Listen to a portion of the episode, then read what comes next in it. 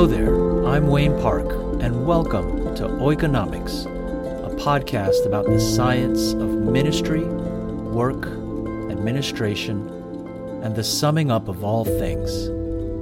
Keep coming back for relevant teachings and talks on things you want to hear. Enjoy the show. So, we are continuing with our reflections on ministerial vocation based off of Eugene Peterson's Under the Unpredictable Plant. And um, let me share a quick fun story about Peterson. Um, um, I did my Master of Divinity at Regent College, where he taught as a professor. And the story goes that um, the band U2 was touring in Vancouver, where uh, Regent College is located, Vancouver, Canada. And uh, I don't remember, was this the Elevation Tour or something like that?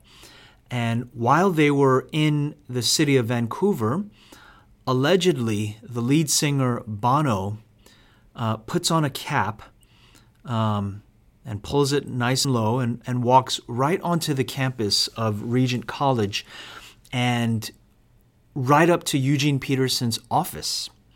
Uh, Peterson was not present, and so Bono leaves a note on his door that says, I love your writing, would love to meet you someday. And um, this was shared allegedly at a, at, a, at a faculty meeting at Regent College. And um, one of the other professors says, Wait, wait, let me get this straight. Bono comes to Vancouver, Canada, and of all the people in this city that he wants to meet, he wants to meet you? And uh, the story goes that Peterson's classic response was, Who's Bono? Which um, to me says a lot about um, his personality and his character that you kind of capture through his writings. Um, I'm not surprised that he would say, Who's Bono?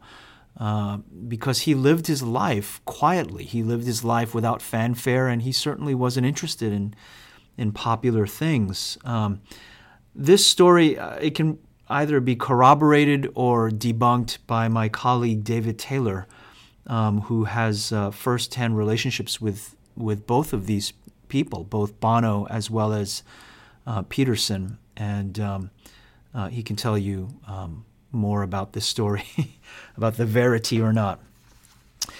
Um, today, what I'd like to talk about is um, uh, not so much Tarshish and Nineveh. We talked about that. I'm going to come back to Nineveh.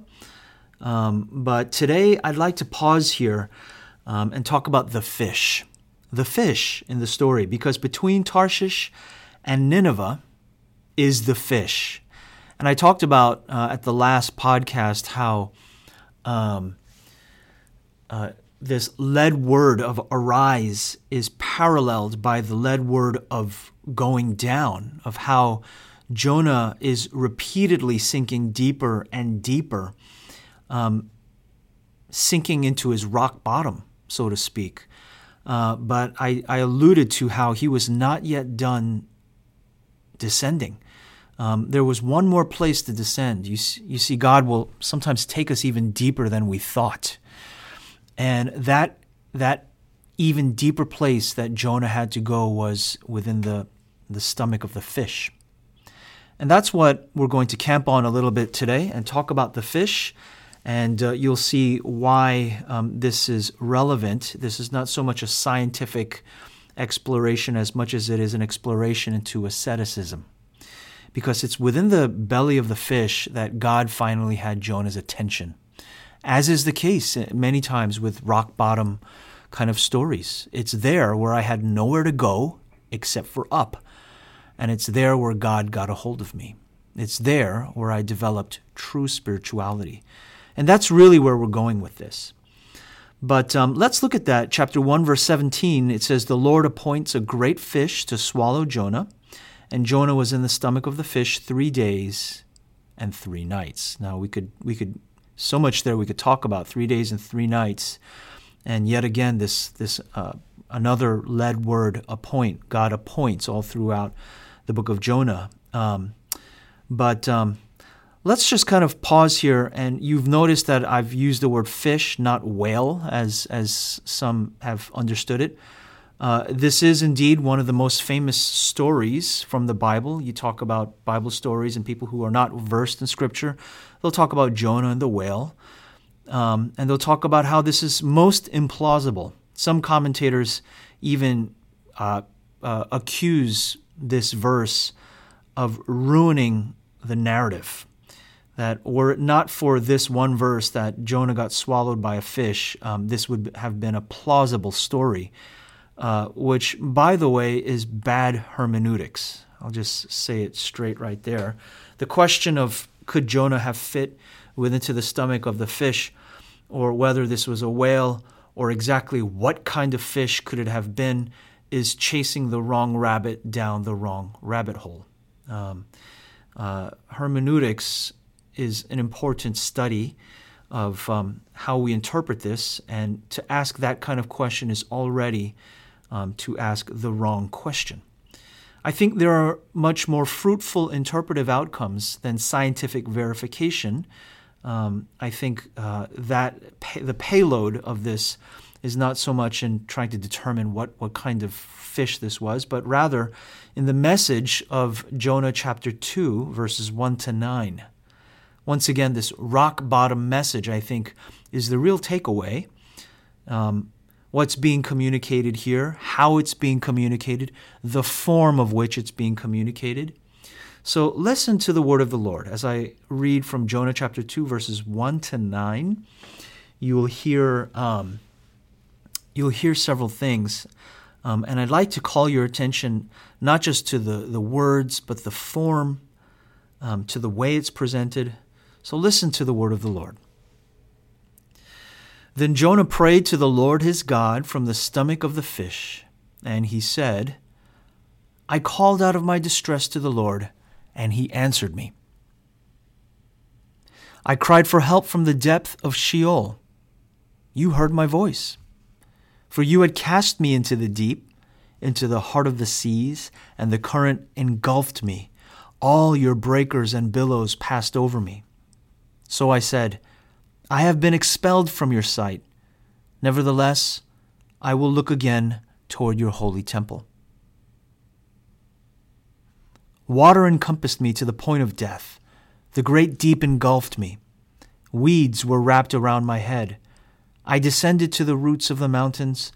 The earth with its bars was around me forever. But you have brought up my life from the pit, O Lord my God. While I was fainting away, I remembered the Lord, and my prayer came to you, into your holy temple. Those who regard vain idols forsake their faithfulness, but I will sacrifice to you with a voice of thanksgiving. That which I have vowed, I will pay. Salvation is from the Lord. Um, so much to talk about there. Um, those powerful words, even right up to the very end. Jonah is finally going to honor his vows. God has gripped him in the utter depths of all depths. He can't sink any lower than this. He has hit his rock bottom, and there, God has a hold of him, and God shapes his spirituality. You see, the significance of this passage is, first of all, that Jonah prayed. I think it's significant that Jonah prayed because we often do not turn to prayer in the turbulence of our lives. I understand we as Christians, we believe in prayer.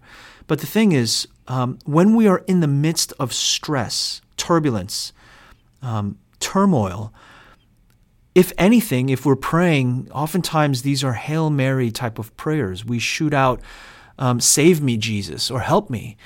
Um, at the times when I was afraid of flying in the past and that plane rattled with me inside of it, all I could do was pray, Help me, Jesus, help me, help me, help me. Oh my God, oh my God, oh my God. That's the extent of prayer. That Jonah had the presence of mind to say all of these things is significant. But I find it more important not so much that Jonah prayed, but rather what he prayed in particular. That is to say, what words did he use? Now, you might wonder, what do you mean, what words? We just pray.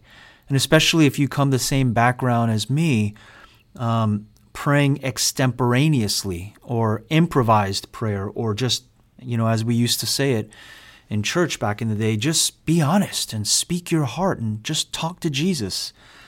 You know, the thing is, I grew up praying like that. Um, I remember there was a point in my life where I had cultivated a prayer life. Um, already, that's kind of a, a, suspect statement, but I had cultivated an, a prayer life that was one to two hours every night. And this was on top of a full time job and, um, and just, just a, a busy life. I still managed to get on my knees every night and pray for one, sometimes two hours. And um, around that time, and I'll, I, have shared about this elsewhere. Um, I experienced a profound depression, and um, I found that I could no longer pray because as much as I opened my mouth and I tried to just speak my heart and be honest with God, I actually found that I was praying myself sick, if you can understand that. Um, kind of like Jonah plunging down into darkness. I found that as I began to open my mouth and just use the words from my heart extemporaneously, just saying my honest words, that I was getting deeper and deeper into depression. And it felt horrible. And so I found that my prayer life, quote unquote, which was one, even two hours daily a night, went down to zero. Went down to zero. Not that I lost my faith or anything like that. My faith was stronger than ever. Uh, rather, I just I, I just found myself talking myself sick whenever I prayed. And uh, many years later, I read about this phenomenon. Um, and it, it really came full circle for me in a C.S. Lewis book. Um, there's a book by C.S. Lewis called Till We Have Faces. It is his last novel, and in my opinion, his greatest, his greatest work. We've all heard about um, the Chronicles of Narnia. Um, I think um, Till We Have Faces is his most mature and beautiful and profound work. I've, I've wept reading that book. I'll just say I've wept. At any case, there is a point where the protagonist finally realizes that her prayers were, were rather meaningless. And um, she says, uh, and I quote, only words, words, to be led out in battle against other words. I saw well why the gods do not speak to us openly, nor let us answer. Because why should they hear the babble that we think we mean? Why should they hear the babble that we think we mean? No, never mind that it talks about gods in the plural. You'll have to read the uh, you'll, you'll have to read that book to understand the context. It's it, it's a Christian message um, housed within um, Greek mythology. Um, very powerful. But that sentence really brought it home for me because the babble that I thought I meant from me speaking my heart to Jesus finally became bankrupt. I could no longer find the words to express deep, hard things. Um, goodness, I needed counseling to understand what I was going through. And the babbling just made, served to make me even more sick. Um, Bonhoeffer talks about this as well on page 47 of his Life Together. He says Christian prayer takes its stand on the solid ground of the revealed word and has nothing to do with vague, self seeking vagaries. You know, sometimes um, prayer that just comes from the heart, and, and, understand, I'm not completely debunking it. Um, we need to be honest in our prayers, but sometimes, you know, you've been in the prayer meeting where it's like, Jesus, just like, you know, like just just like fill me and like just you know just like just just give me everything. Like god just just fill me and like just just like completely. And, and i just want to pull my hair out. Um, that's that's prayer. It's honest but it, it's not necessarily deep. It's coming from the heart but it's grounded in nothing. You see the significance of jonah's prayer here when you look at it carefully First thing, you'll notice that there are a ton of footnotes. All of these footnotes. Why are there so many footnotes to these nine verses of Jonah's prayer? Ah, you'll see that there are cross references. References to other places, particularly the Psalms. Verse 3 All your breakers and billows passed over me. Psalm 42, verse 7. Verse 7 I was fainting away. That comes from Psalm 142, 3. Verse 6 You've brought up my life from the pit. That comes from Psalm 30. Salvation is from the Lord. We've seen that in Psalm 3 as well as other places. In other words, Jonah's prayer is not original, nor is it improvised. What we have in Jonah's prayer is actually copied. These are set prayers, form prayers. One way to put it is Jonah and the blue whales, they're a cover band. They write no original material.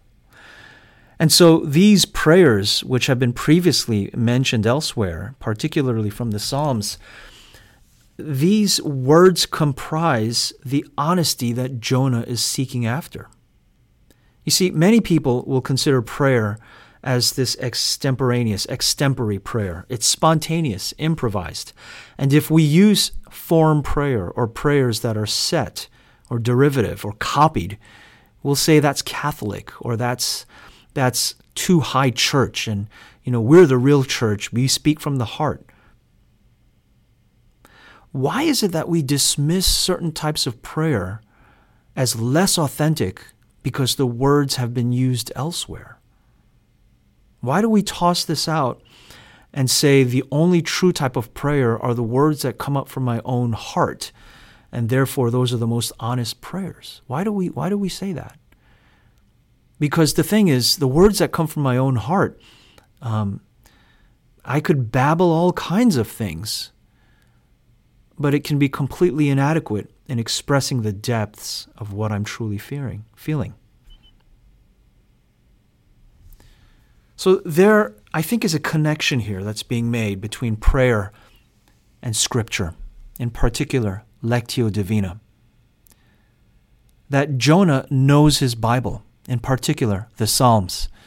And in moments of turbulence, somewhere maybe over the Rocky Mountains en route from New York to Seattle, instead of saying, Oh my God, oh my God, oh my God, oh my God, oh my God, Jonah is praying, Salvation is from the Lord. Your breakers and billows pass over me. I was fainting away. You brought up my life from the pit. Salvation is of the Lord. You know, I can tell you that that practice of set prayers, memorized psalms. In fact, before I boarded the plane, I would prepare myself with a psalm. And I would have it on the tip of my tongue. And it helped tremendously to this point today where I've learned to let go of control. And quite frankly, I enjoy flying. I don't fear it anymore.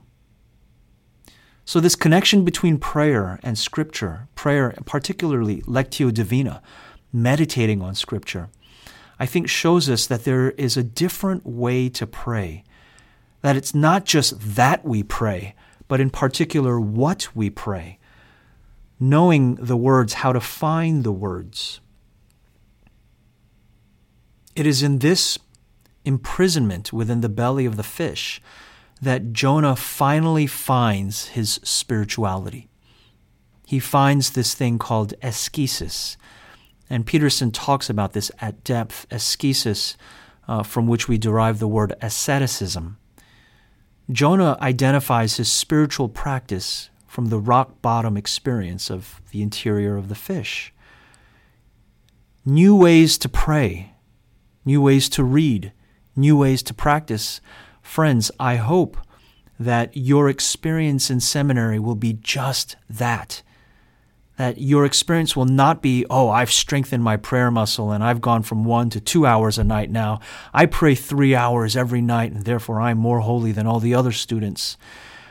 My, my hope is that it, it, you will learn new ways to pray.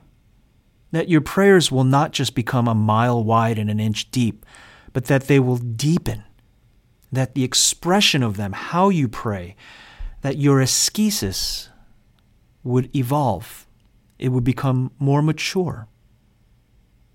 You know, on top of my nightly prayers, you know, back then, all those years ago, you know, I, I, boasted in my in my heart that I, I pray so much at night, and then all throughout the day I practice the presence of God. And you may have uh, heard of this little book by Brother Lawrence, Practicing the Presence of God. I mean, for crying out loud, what does that look like? Especially if you have a full time job.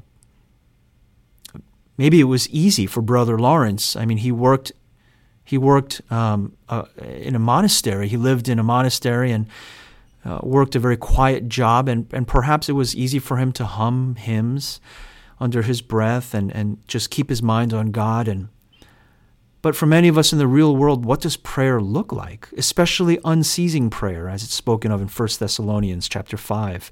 Pray without ceasing. What does that really look like? Peterson talks about this. And um, you can see this in particular um, on page 107, Peterson presents this life, this ascetic life that begins with corporate worship, that is peppered throughout the day with daily prayers from the Psalms.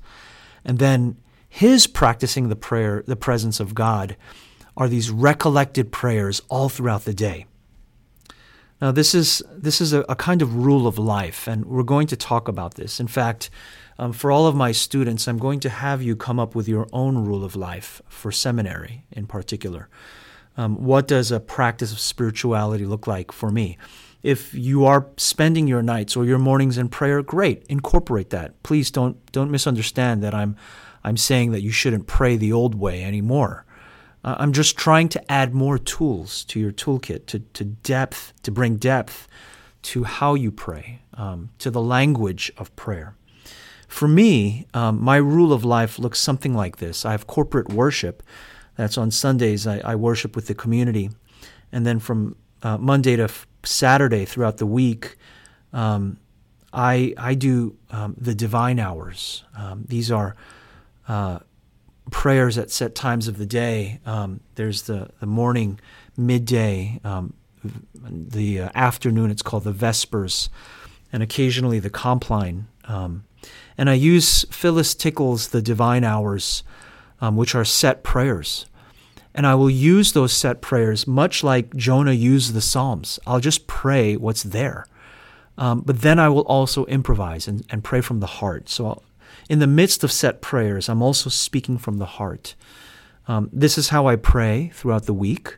I also use something called the examen, which um, my students you'll be learning about or you've learned about the examen. Um, and then my practice of the presence of God all throughout the day is recollected Psalms. Like I'll keep um, the Holy Bible open on my phone and um, I'll keep Psalms, uh, one or two Psalms open right in front of me so that I can actively recollect it all throughout. And that is a rule of life for me. That's what a practice of ascesis looks for, looks like for me which indeed I've had to learn from my own belly of the fish. So hopefully it won't come under such difficult circumstances for you. Hopefully you will begin to find um, a rule of life for yourself in seminary, an ascesis that works for you, and uh, that is not something that is um, uh, goes against the grain and becomes difficult to keep up, but that goes with the flow of your life. Um, I look forward to hearing how you are practicing your spirituality.